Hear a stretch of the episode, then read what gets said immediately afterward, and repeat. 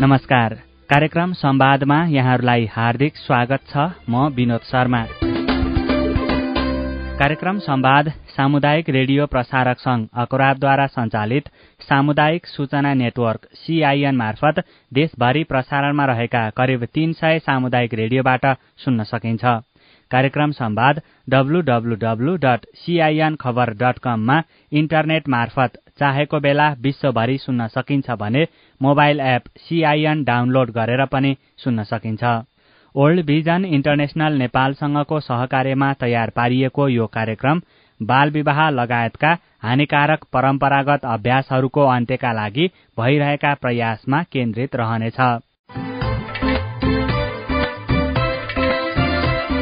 आजको कार्यक्रममा हामी बाल विवाहका कारण बालिकामा पर्ने असर निषेधाज्ञाका बेला बाल विवाहको जोखिम र न्यूनीकरणका लागि गर्नुपर्ने काम लगायतका विषयमा छलफल गर्छौं। सरकारी तथ्याङ्क अनुसार बाल विवाह हुने बालकको भन्दा बालिकाको संख्या बढी छ। पन्ध्रदेखि उन्नाइस वर्षसम्मको बाल बालिकाको समूहलाई हेर्ने हो भने उन्नाइस प्रतिशत बालिकाको विवाह हुने गरेको र पाँच प्रतिशत बालकको विवाह हुने गरेको छ। बाल विवाह न्यूनीकरण गर्ने हो भने सबैभन्दा पहिला बाल विवाहको जोखिममा रहेका र हुन सक्ने बाल बालिका तिनको परिवार र समुदायको पहिचान गर्नुपर्ने विज्ञहरू बताउँछन्। ती व्यक्ति परिवार र समुदायको पहिचान भएपछि कारण पत्ता लगाएर आवश्यक सेवा प्रवाह गर्नुपर्छ। अर्कोतर्फ कोरोना महामारीका कारण अहिले साठी भन्दा बढी जिल्लामा आंशिक तथा पूर्ण निषेधाज्ञा गरिएको छ। निषेधाज्ञाका कारण रोजगारी गुमेको छ। आर्थिक आमदानीको बाटो बन्द भएको छ। विद्यार्थीहरू घरमै छन्। उनीहरूको पढाइ छुटेको छ। फुर्सदिला भएका छन्। घरको आर्थिक अवस्था कमजोर भएको परिवारले खर्च कटौतीका लागि छोरीको विवाह गरिदिने र काम गर्ने मान्छे थपिने आशामा छोराको विवाह गरिदिने हुन सक्छन्। अर्कोतर्फ फुर्सदमा भएको र इन्टरनेटको पहुँचका कारण नयाँ साथी बन्न सक्ने उसँगको क्षणिक आकर्षणका कारण विवाह गर्ने अवस्था पनि बन्न सक्छ। निषेधाज्ञाका बेला बाल विवाहको जोखिम हुने भएकोले परिवार समाज र सरोकारवाला समयमै सचेत हुनुपर्छ। बाल विवाहका कारण बालिकामा पर्ने असर निषेधाज्ञाका बेला बाल विवाहको जोखिम र न्यूनीकरणका लागि गर्नुपर्ने काम लगायतका विषयमा हामीले बाल अधिकार कर्मी तथा राष्ट्रिय बाल कल्याण समितिका पूर्व कार्यकारी निर्देशक तारक धितालसँग कुराकानी गरेका छौं। बाल विवाह वास्तवमा हाम्रो समाजमा एकदम लामो समयदेखि रहेको एउटा परम्परागत चाहिने कुपरम्परा हो र यो बाल विवाहको निम्ति वास्तवमा हामीले कानुन धेरै अगाडि नै बनाएका हौँ होइन? बाल विवाह गर्न पाइँदैन भन्ने कुरा। र अहिले पनि एकदमै कानुन बनाएका छौँ। संविधानमै मौलिक हकमा नै चाहिँ नि बालबालिकाको हकमा बाल विवाहबाट जोगिन पाउने कुराहरूलाई उल्लेख भएको छ। तर पनि समाजमा व्याप्त छ। धेरै बाल विवाह हुने संसारको बिसवटा देशहरूको सूचीभित्र नेपाल पनि पर्दछ। यही दक्षिण एसियामा हेर्ने हो भने त बङ्गलादेशपछि नेपाल सबैभन्दा बढी बाल विवाह हुने देशको रूपमा चाहिँ रहेका तथ्याङ्कहरू आएका छन्।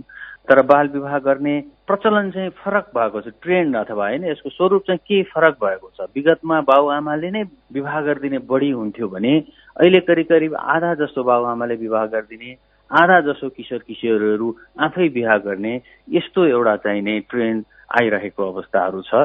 त्यसकारण यो बाल विवाह भनेको हाम्रो अलिकति संस्कृतिसँग हाम्रो परम्परासम्म हाम्रो आर्थिक सामाजिक अवस्थासँग र हाम्रो सचेतनाको स्तर र त्यो सँगसँगै समाजमा उपलब्ध भएको अवसरहरूको चाहिने त्यो सबैको परिणामका रूपमा हानिकारक अभ्यासका रूपमा बाल विवाह समाजमा व्याप्त रहेको नै पाइन्छ। हानिकारक अभ्यासको रूपमा लिइन्छ तर बाल विवाह चाहिँ हुने क्रम चाहिँ रोकिएको छैन कम भएको छैन।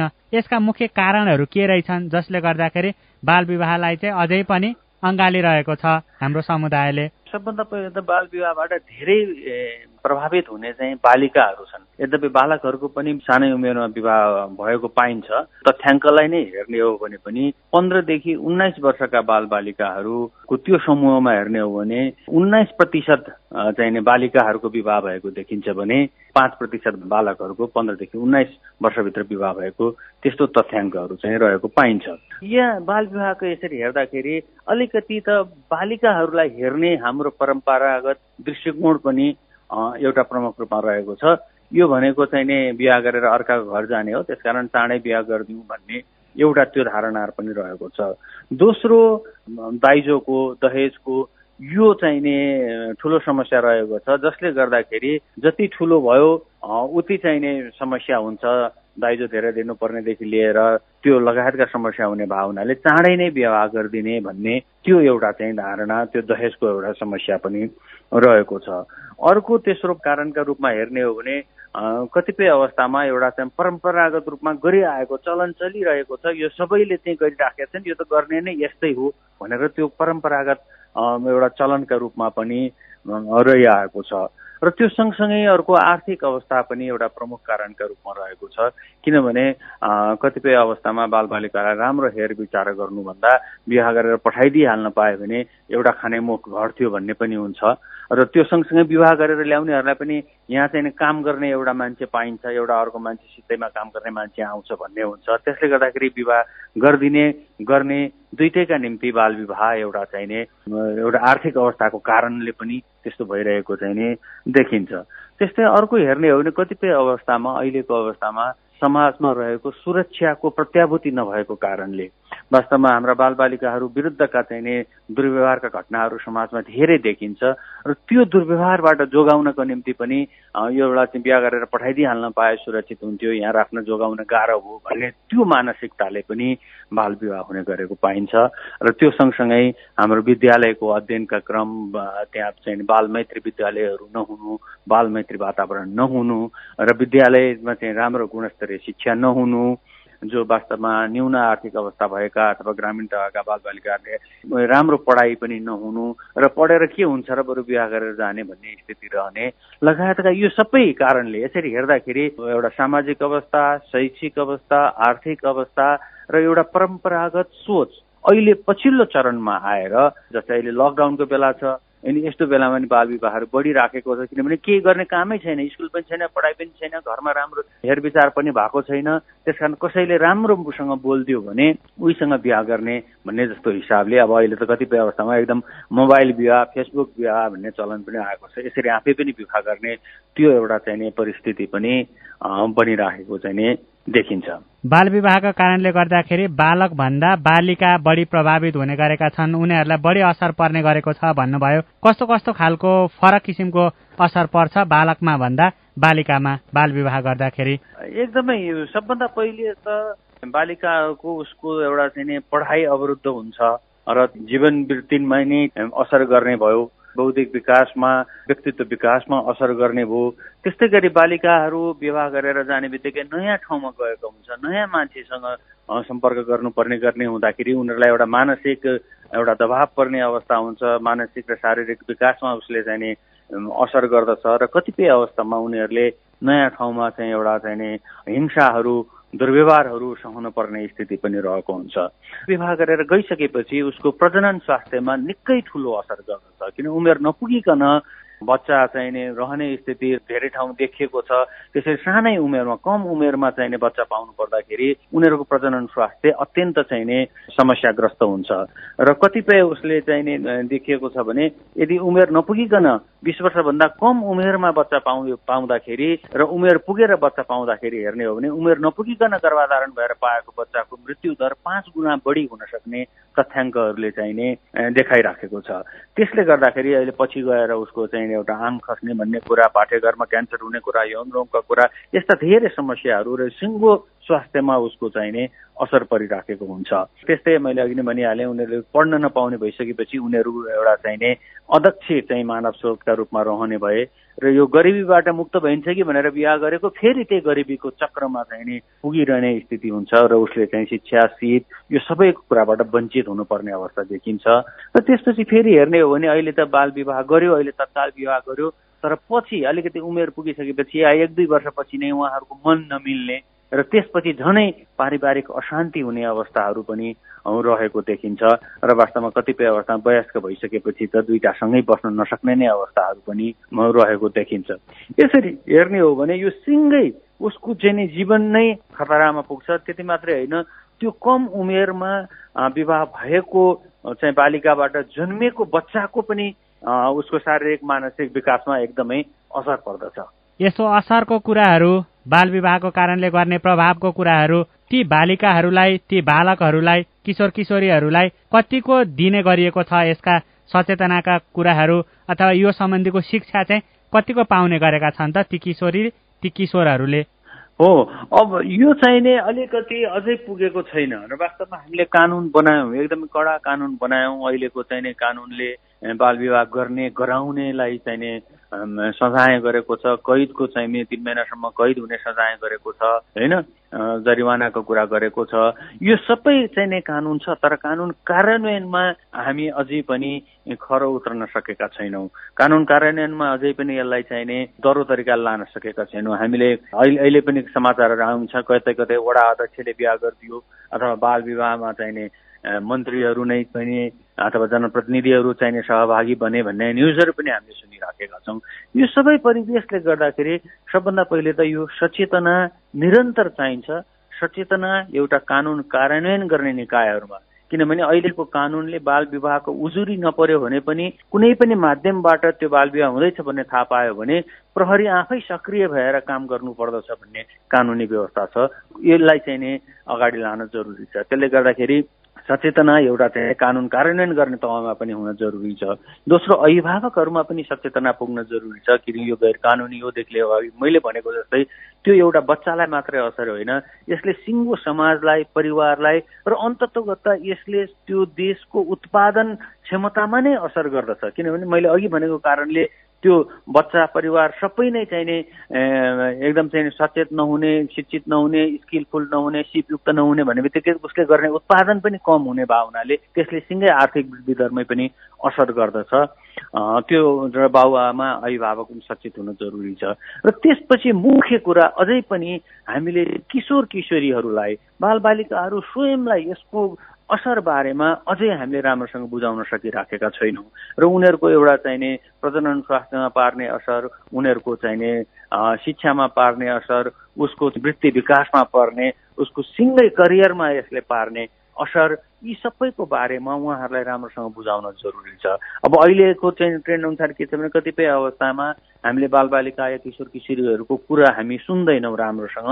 त्यस कारण बाहिरको अरू कोही मान्छेले राम्रोसँग कुरा सुनेर हो भनिदिइसकेपछि त्यो टिन एजमा अथवा चाहिँ होइन त्यो टिन एजमा चाहिँ किशोर अवस्थामा आउने शारीरिक मानसिक परिवर्तनसँगै आउने सानो कुराले इन्फ्लुएन्स हुने अथवा केही राम्रो देख्ने बित्तिकै त्यहाँ एकदमै त्यो चाहिने आकर्षित हुने यस्तो क्षणिक आकर्षणले ती किशोर किशोरीहरू फसिराखेको अवस्था पनि छ। र मैले त्यस्ता धेरै उदाहरणहरू देखेको छु। एकदमै चाहिँ नि हामी बिहा नगरी बस्न सक्दैनौँ भनेर भागेर बिहा गरे तर एक वर्षपछि उनीहरू सँगै बस्नै नसक्ने स्थिति भएका धेरै उदाहरणहरू छन्। त्यसकारण ती बालबालिकाहरूलाई साथी बन्न सकिन्छ तर त्यो क्षणिक प्रेममा चाहिने परेर त्यो चाहिने त्यो प्रेम पनि होइन त्यो वास्तवमा क्षणिक आकर्षणमा परेर यसरी नफस्नुहोस् साथी बन्नुहोस् उमेर पुगिसकेपछि बिहा गर्न सकिन्छ भन्ने त्यो एउटा बारेमा हामीले एकदमै सचेत गराउनु जरुरी छ भने अर्को महत्त्वपूर्ण प्रजनन स्वास्थ्यका बारेमा र त्यसले दीर्घकालीन रूपमा ती किशोर किशोरीहरूलाई पार्ने असरका बारेमा बुझाउन जरुरी छ र यसको निम्ति विभिन्न बाल क्लबहरू किशोर किशोरी क्लबहरू छन् विद्यालयहरू यसलाई अझ बढी चाहिने हामी केन्द्रीकृत भएर त्यहाँ कार्यक्रमहरू लान चाहिने अपुग भइराखेको छ। हजुर तपाईँले केही समय केन्द्रीय बाल कल्याण समितिको कार्यकारी निर्देशकको हैसियतमा पनि काम गर्नुभयो। अहिले त्यो समितिलाई राष्ट्रिय बाल अधिकार परिषदको रूपमा परिणत गरिएको छ। त्यो समितिमा रहँदाखेरि विद्यालयका पाठ्यक्रममै बाल विवाहसँग सम्बन्धित भएका कुराहरूलाई समावेश गराउने र यौन तथा प्रजनन स्वास्थ्य सम्बन्धी पढाइ हुँदै गर्दाखेरि सिकाउँदै गर्दाखेरि बाल विवाहसँग जोडेर पनि छलफल गराउने कुरामा चाहिँ सहजीकरण गराउनलाई केही सक्नुभयो अथवा सक्नु भएन त्यसमा ती अब हामीहरू तपाईँले भने जस्तो कतिपय अवस्थामा हाम्रा पाठ्यक्रमहरूमा पनि ती विषयहरू समावेश गरेको पनि पाइन्छ। र त्यसको निम्ति हामीले वास्तवमा केन्द्रीय बाल कल्याण समितिले एकदमै एउटा बाल मैत्री विद्यालय चाइल्ड फ्रेन्डली विद्यालय कसरी बनाउने बालबालिकाको संरक्षण कसरी गर्ने भन्ने त्यो विषयमा थुप्रै चाहिँ प्रयत्नहरू भएको छ। र शिक्षकहरूलाई त्यहाँ तालिमदेखि सामग्रीहरू दिनेदेखि लिएर त्यो कुराहरू भएका छन् भने यो बाल क्लबहरूको मार्फत पनि यो विषयलाई उठान गर्ने प्रयत्नहरू चाहिँ भएको हो। यद्यपि प्रयत्न केही पनि नभएको भन्ने होइन। सुन्नेमा हामी छैनौँ। हामीले चाहिँ अलिकति काम गरेका छौँ तर पुग्नु पर्ने ठाउँसम्म अझै पनि पुगिराखेका छैनौँ। बाल विवाहको विरुद्धमा अहिले पनि भन्ने हो भने वर्षेनी कार्यक्रमहरू हुन्छ। मन्त्रालयको पनि कतिपय अवस्थामा चाहिँ बालबालिका विरुद्धका चाहिने हिंसाहरूको दुर्व्यवहारहरूको विरुद्धमा आउँदाखेरि र यो बाल विवाहका विरुद्धमा पनि कार्यक्रमहरू भएका बजेटहरू विनियोजन भएका हुन्छन्। तर त्यो जहाँ पुग्नु पर्ने ठाउँ हो त्यहाँसम्म अझै पुग्न सकेको छैन। त्यसले गर्दाखेरि अब अहिले हाम्रो एकदमै प्रयत्न के हुन जरुरी? भने यो सङ्घीयताका स्वरूपमा स्थानीय तहहरू एकदमै जनतासँग प्रत्यक्ष घुल्ने र सेवा चाहिने प्रवाह गर्ने निकायहरू स्थानीय तहहरू हुन्। त्यसकारण स्थानीय तहहरूमा हामीले बालविवाह रोक्नुपर्छ भनेर मात्रै पुगेन। कानुनले त रोक्ने भनिहाल्छ तर बालविवाह रोक्नका निम्ति के केमा ध्यान दिनु पर्यो भन्ने ती बुदाहरूको बारेमा उहाँहरूलाई चाहिने हामीले एकदमै स्पष्ट गराउन जरुरी छ। जस्तै उदाहरणको निम्ति भन्ने हो भने सबभन्दा पहिले त बाल विवाहको जोखिममा रहेका व्यक्ति परिवार समुदायहरू कहाँ छन् पहिचान गर्न पर्यो? र त्यहाँ उनीहरूको वास्तवमा आवश्यक सेवाहरू त्यहाँ प्रवाह गर्नु पर्यो? किन त्यहाँ बालबालिकाहरू विवाह गरिराखेका छन्? त्यो समुदायको त्यो क्षेत्रको र त्यसलाई रोक्नको निम्ति त्यो आवश्यक सेवा प्रवाह गर्नु पर्यो। मैले अघि नै भनिसकेँ कतिपय आर्थिक अवस्थाले होला कतिपय पारम्परिक कुराले होला कतिपय समाजको ऊर्जाले होला कतिपय चाहिँ छरछिमेक नेतादारको दबावले होला होइन? यस्ता कुराहरूलाई रोक्नका निम्ति त्यही स्थानीय तहमा वडा वडा तहमा टोल टोल तहमा कार्यक्रम हुन जरुरी छ र त्यो जोखिमयुक्त चाहिने समुदाय पत्ता लगाएर काम गर्नका निम्ति हामीले स्थानीय तहलाई सहयोग पुर्याउन जरुरी छ। त्यसपछि अर्को दोस्रो पाटोमा एकदमै किशोर किशोरीहरूलाई नै सशक्तिकरण गर्न पर्यो र उहाँहरूलाई नै यो बाल विवाह गर्नु हुँदैन भन्ने कुरा साँच्चै नै बुझाउनु पर्यो। तर कतिपय अवस्थामा अहिले पनि देखेका छौँ बाल क्लबमा लागेका भाइ बहिनीहरू नै भागेर हिँडेको पनि देखेको छ। त्यसको अर्थ त्यो भाइ बहिनीहरूको दोष होइन। त्यो अर्थ यो क्षेत्रमा लाग्ने बाल अधिकारको क्षेत्रमा क्रियाशील सङ्घ संस्था सरकारी निकाय सञ्चार माध्यम हामी सबैको कमजोरी हो। हामीले बालबालिकालाई राम्रोसँग बुझाउन सकेनछौँ त्यसकारण त्यो किशोर किशोरीहरूलाई बुझाउने गरी केन्द्रित गरेर हुन जरुरी छ। र त्यस्तै परिवार र समुदायमा सचेतना भनेको निरन्तर चलिरहनु पर्दछ। तर सचेतना गर्नका निम्ति पनि अहिले भन्यो भने बाल विवाहको विरुद्धमा के गर्ने भनेर हामीले एउटा होटलमा गोष्ठी गरेर त्यतै जाने राखेका व्यक्तिहरूको बिचमा बसेर केही पनि हुँदैन। या सदरमुकाममा चाहिँ नारा जुलुस गरेर त्यसले पनि केही हुँदैन। मैले अघि माथि भने जस्तै कहाँ हो त्यो चाहिने हुने समस्या पर्ने ठाउँहरू? त्यो पत्ता लगाएर उहाँहरूले बुझ्ने भाषामा त्यही ठाउँमा उहाँहरूकै लवजमा कुरा गर्न सक्नु पर्यो त्यहाँ जान आवश्यक छ। र त्यसको निम्ति हामीले कानुनले के भन्छ स्वास्थ्यमा के असर गर्दछ धर्मले के भन्छ यो चाहिँ धर्मको पनि गलत व्याख्या भइराखेको छ। सबै धर्महरूले चाहिँ बच्चालाई बिहा गर्नु पर्छ भनेर कहीँ पनि भनेको छैन।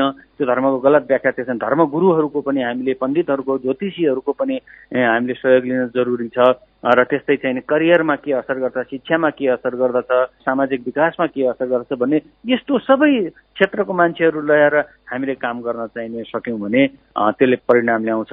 र त्यो सँगसँगै बाल विवाह गर्नका निम्ति अहिले पनि आएका भाषामा ज्योतिषी होला पण्डित होला अथवा मौलाना होला अथवा चाहिने पादरी होला होइन? आफ्नो धर्मका ती धर्मगुरुहरू मार्फत पनि हामीले सचेतना लान सक्यौँ भने प्रभावकारी हुन सक्दछ। र त्यो सँगसँगै मैले अघि भनिहालेँ कानुन कार्यान्वयनको कुरालाई कडाइका रूपमा लान एकदम आवश्यक छ। कानुन बनिसकेको छ। त्यसले गर्दाखेरि बरु त्यसपछि पीडित भएका बालबालिकाहरूको संरक्षणको निम्ति के गर्ने भन्ने कार्यक्रमहरू हुनु पनि जरुरी हुन्छ भने विवाह गर्ने गराउने व्यक्तिहरूलाई सजायको रूपमा यदि धेरै पनि म यो बिचमा धेरै जिल्लाहरूमा घुम्दाखेरि पनि सजाय नै हुँदैन एउटा सजाय नहुने बित्तिकै त्यसले अरू दसवटा घटनाहरूलाई उक्साउँछ। त्यस कारण यदि एउटामा सजाय भयो भने त्यसले अरू दसवटा घटनाहरू रोक्नमा चाहिँ सहयोग पुर्याउँछ। त्यो कुरालाई अगाडि लान चाहिँ जरुरी छ र यसको निम्ति हामी सबैको चाहिँ समन्वय सहयोग एकदमै आवश्यक पर्छ। अहिले पनि जिल्लागत रूपमा निषेधाज्ञा भइराखेको छ र यो निषेधाज्ञा हुने जिल्लाहरूको संख्या दिन प्रतिदिन बढिराखेको छ। निषेधाज्ञाको बेलामा लकडाउनको बेलामा अघिल्लो वर्ष पनि बाल विवाहका धेरै घटनाहरू भएको सार्वजनिक भएको छ। यो वर्ष पनि त्यसको जोखिम त देखिन्छ होला। बालबालिकाहरू घरमै बसिराख्नु परेको कतिपय अवस्थामा पढाइबाट पनि छुट्नु परेको हिसाबले पनि थप जोखिम बढाउँछ होला। अनलाइनको पहुँच पनि त्यतिकै भएको छ होला। यसबारेमा चाहिँ तपाईँ के भन्नुहुन्छ? हो एकदमै यो लकडाउनमा बाल विवाह बढ्ने जोखिम चाहिँ नै एकदमै रहेको छ।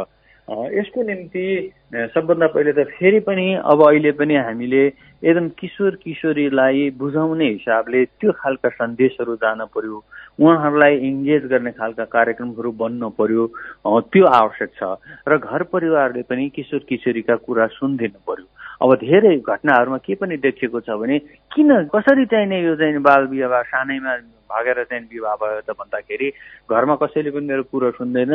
तर कोहीसँग चिन्जान भयो भयो उसँग कुराकानी भयो उसले सय रुपियाँको रिचार्ज पनि हालिदिनु थाल्यो उसले जुन तारा सब झारिदिन्छु भन्न थाल्यो मै ओहो यो त यही यही संसार त यही रहेछ भन्ने त्यस्तो एउटा क्षणिक भ्रममा परेका छन् थुप्रै चाहिँ किशोर किशोरीहरू।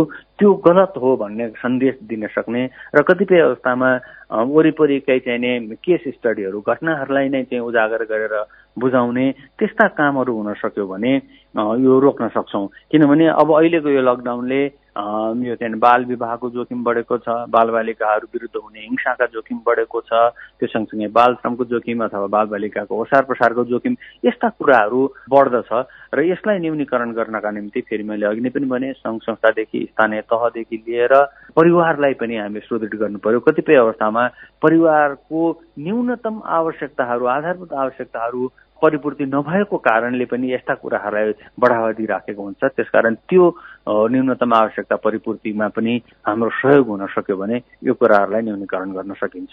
बाल विवाह न्यूनीकरणका लागि बाल बालिकाहरू विशेष गरी बाल क्लबले पनि महत्वपूर्ण भूमिका खेलेको देखिन्छ। ती बाल क्लबहरूलाई तिनै बाल बालिकाहरूलाई किशोर किशोरीहरूलाई बाल विवाह न्यूनीकरणको अभियानमा कसरी परिचालन गर्न सकिन्छ त्यसले अझै राम्रो नतिजा ल्याओस्। हो एकदमै महत्त्वपूर्ण छ किनभने बाल क्लबहरूको भूमिका किशोर किशोरी क्लबहरूको भूमिका र एकदम युवा क्लबहरूको पनि भूमिका यसमा एकदमै महत्त्वपूर्ण छ।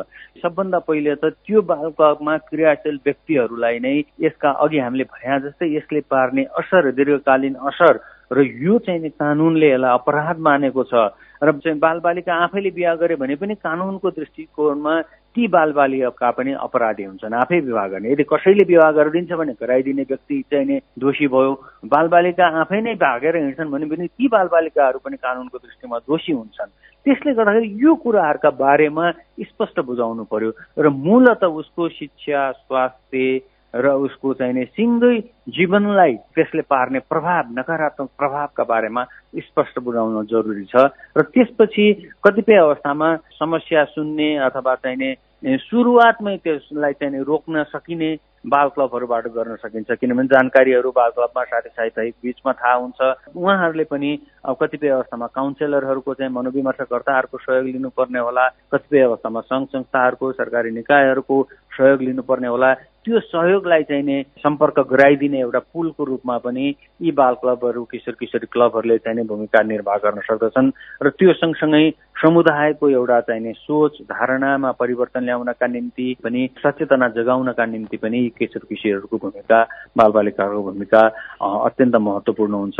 र त्यो सँगसँगै घर परिवारमा बालबालिका किशोर किशोरीको कुरा सुन्नु पर्दछ भन्ने त्यो एउटा वातावरण सिर्जना गर्नमा पनि यो बाल क्लबहरूको भूमिका महत्त्वपूर्ण हुनसक्छ। र त्यसको निम्ति फेरि पनि बाल क्लब किशोर किशोरीका क्लबहरूलाई सहजीकरण गर्ने सङ्घ संस्था वा व्यक्तिहरूले उहाँहरूलाई अझ बढी सशक्तिकरण गर्ने र कतिपय अवस्थामा उहाँहरूसँग मिलेर सँगसँगै काम गर्ने र यो चाहिँ सरकारी निकायहरूले पनि ती बालबालिकाहरूका कुरालाई राम्रोसँग चाहिँ ग्रहण गरिदिने रेस्पोन्स गरिदिने काम गर्न जरुरी छ भने कतिपय यस्ता भएका घटनाहरूमा तत्काल उद्धार गर्ने संरक्षण गर्ने र कारवाही गर्ने र त्यो सँगसँगै पीडित बालबालिकाहरूको पुनर्स्थापनामा सहयोग गर्ने कामहरूलाई पनि सँगसँगै लान सक्यौँ भने यो बाल विवाहलाई न्यूनीकरण गर्न सकिन्छ। स्थानीय सरकारले धेरै काम गर्न सक्ने कुरा अघि तपाईँले पनि भन्नुभयो बाल विवाहको कुरा गर्दै गर्दाखेरि यससँग जोडिने भनेका धर्मगुरुहरू धार्मिक अगुवाहरू पण्डित धामी झाँक्रीहरू पनि जोडिनुहुन्छ। उहाँहरूलाई चाहिँ स्थानीय सरकारले कसरी परिचालन गर्न सक्छ जसले गर्दाखेरि उहाँहरू मार्फत नै बाल विवाह न्यूनीकरणका अभियानहरू चाहिँ सञ्चालन होस्। हो स्थानीय तहको भूमिका एकदमै महत्त्वपूर्ण छ। र अहिले स्थानीय तहमा हेऱ्यौँ भने अब हामीले त एकदम होइन सन् दुई हजार तिससम्म बाल विवाह अन्त्य गर्छौँ भनेर रणनीति पनि बनाएका छौँ। धेरै स्थानीय तहहरूले उहाँहरूले आफ्नो रणनीतिहरू पनि बनाउनु भएको छ कार्ययोजनाहरू बनाउनु भएको छ। र अब यो कार्ययोजना नीति कानुन त बनेका छन्। मैले केही चाहिने स्थानीय तहहरूको बाल विवाहका बारेमा के छ त कार्यक्रम भनेर हेरेका थिएँ। हेर्दाखेरि बाल विवाहको कुरालाई एकदम प्राथमिकता दिएको देखिन्छ। बाल संरक्षणका नीतिहरू पनि बनाएको देखिन्छ र बाल विवाह उन्मूलन गर्ने कार्ययोजनाहरू पनि निर्माण गरेको देखिन्छ। त्यस्तै बाल विवाहको सम्बन्धी खर्चको कार्यविधिहरू पनि बनाएको देखिन्छ। तर कार्यक्रम लक्षित समूहमा पहुँच पुग्ने गरिकन प्रभावकारी हुने गरिकन बजेट विनियोजन भएको अथवा वार्षिक कार्यक्रममा त्यसका गतिविधिहरू भने एकदमै थोरै देखिन्छ। त्यस कारण हामीले दस्तावेज बनाउने कुरामा ध्यान दियौँ गतिविधि गर्ने कुरामा अझै ध्यान पुगेको छैन। त्यो गतिविधिमा हुन जरुरी छ। र त्यसमध्येमा एउटा वास्तवमा बाल विवाहलाई रोक्नको निम्ति समुदायमा प्रभावकारी भूमिका निकाल्ने चाहिँ नै अघि भने जस्तै हाम्रा पण्डितहरू होला ज्योतिषहरू होला या मौलानाहरू होला या चाहिँ पादरीहरू होला होइन यो धार्मिक गुरुहरू अथवा तपाईँले भने धामी झाँक्रीहरू अथवा चाहिँ नि त्यो समुदायका लाई प्रभाव पार्ने सामुदायिक नेताहरू समुदायको आफआफ्नो चाहिँ लिडरहरू आफआफ्नो समुदायमा रहेका हुन्छन् यी व्यक्तिहरूको भूमिका एकदमै महत्त्वपूर्ण हुन्छ। किनभने उहाँहरूले भनेको कुरा एउटा धार्मिक आस्थाले होइन एउटा सामाजिक आस्थाले परिवार व्यक्तिहरूले मान्ने कुरा हुन्छ। त्यसले गर्दाखेरि उहाँहरूलाई पनि सचेत गराउन जरुरी छ। सबैको धर्मलाई सम्मान गर्दै तर यो धर्मले पनि धेरै त्यस्तो चाहिँ विश्लेषणहरू पनि भएको छ। सबै धर्महरूले बाल विवाह चाहिँ गर्न नहुने कुराहरू पनि भनेका छन्। त्यो कुराहरूलाई अगाडि ल्याइदिने र बाल विवाह गर्दाखेरि चाहिँ पर्ने असरका बारेमा उहाँहरूलाई पनि बुझायौँ भने उहाँहरूको मार्फत कतिपय ठाउँहरूमा त एकदम प्रभावकारी भएको पनि देखिएको छ होइन? हाम्रो सुदूरपश्चिमतिर कतिपय जिल्लाहरूमा प्रभावकारी भएको पनि देखिएको छ। यो कुरालाई चाहिँ एकदमै अगाडि लानु जरुरी छ। कसैले केटा र केटीको यो चाहिँ विवाह गर्नको निम्ति चिना देखाउन जान्छन् भने पनि उसको चाहिँ उमेर पुगेको छैन भने उमेर नपुगेको कुरालाई उहाँहरूले बताइदिनु पर्यो। कानुनको कुरालाई बताइदिनु पर्यो। यदि वास्तवमा कसैले चाहिँ हाम्रो कानुनले यदि कसैले त्यो धार्मिक गुरुहरूले पनि विवाह गराइदिन्छन् उमेर नपुगेको भने त्यो धार्मिक गुरुहरू पनि कानुनको घेराभित्र पर्दछन्। गराउने मतियारका रूपमा उहाँहरूलाई पनि कारवाही हुन्छ।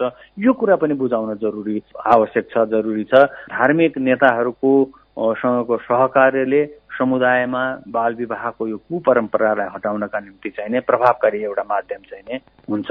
विशेष गरी बाल बालिकाका अभिभावकहरूका लागि तपाईँको के छ त सुझाव? अभिभावकहरूको निम्ति मेरो एउटै सुझाव छ एउटा तपाईँले बाल बालिकाहरू किशोर किशोरीहरूको समस्या के छ त्यो बुझिदिनुहोस् र घरमा कमसे कम उसले आफूलाई लागेका पिर मर्का खुसी त्यो चाहिँ सेयर गर्न सक्ने वातावरण बनाइदिनुहोस्। त्यो नहुने बित्तिकै कहीँ न कहीँ पोख्नु पर्ने हुन्छ। त्यो चाहिँ नि अन्य गलत मान्छेहरूको इन्फ्लुएन्समा पर्ने हुन्छ। त्यसले गर्दाखेरि बालबालिकाको कुरा सुन्ने बानी एकदमै चाहिँ बढाउन पर्यो। उहाँ हुनुहुन्थ्यो बाल अधिकार कर्मी तथा राष्ट्रिय बाल कल्याण समितिका पूर्व कार्यकारी निर्देशक तारक धिताल। बाल विवाहका कारण बालिकामा पर्ने असर निषेधाज्ञाका बेला बाल विवाहको जोखिम र न्यूनीकरणका लागि गर्नुपर्ने काम लगायतका विषयमा जानकारी दिनुहुँदै निषेधाज्ञाका बेला अभिभावकले आफ्ना बाल बालिकाको लागि समय दिनुपर्छ सँगै बस्ने उनीहरूका कुरा सुन्ने र छलफल गर्नुपर्छ। उनीहरूको इच्छा र समस्या बुझेर आवश्यक सहयोग गर्नुपर्छ। फुर्सदमा भएको बेला कुरा सुनाउने बहानामा उनीहरू अरूसँग नजिक हुन सक्छन् र विवाह गर्ने जस्तो ठूलो फैसला गर्न पुग्छन्। बाल विवाहको असर नबुझिकन लिने आकस्मिक फैसलाले बाल बालिकालाई पछिसम्म नराम्रो असर पार्न सक्छ। यसबारेमा हामी सबै सचेत हुन जरुरी छ। यो जानकारीसँगै आजका लागि कार्यक्रम संवादको निर्धारित समय सकिने लागेको छ। आजको विषयवस्तु तपाईँलाई कस्तो लाग्यो?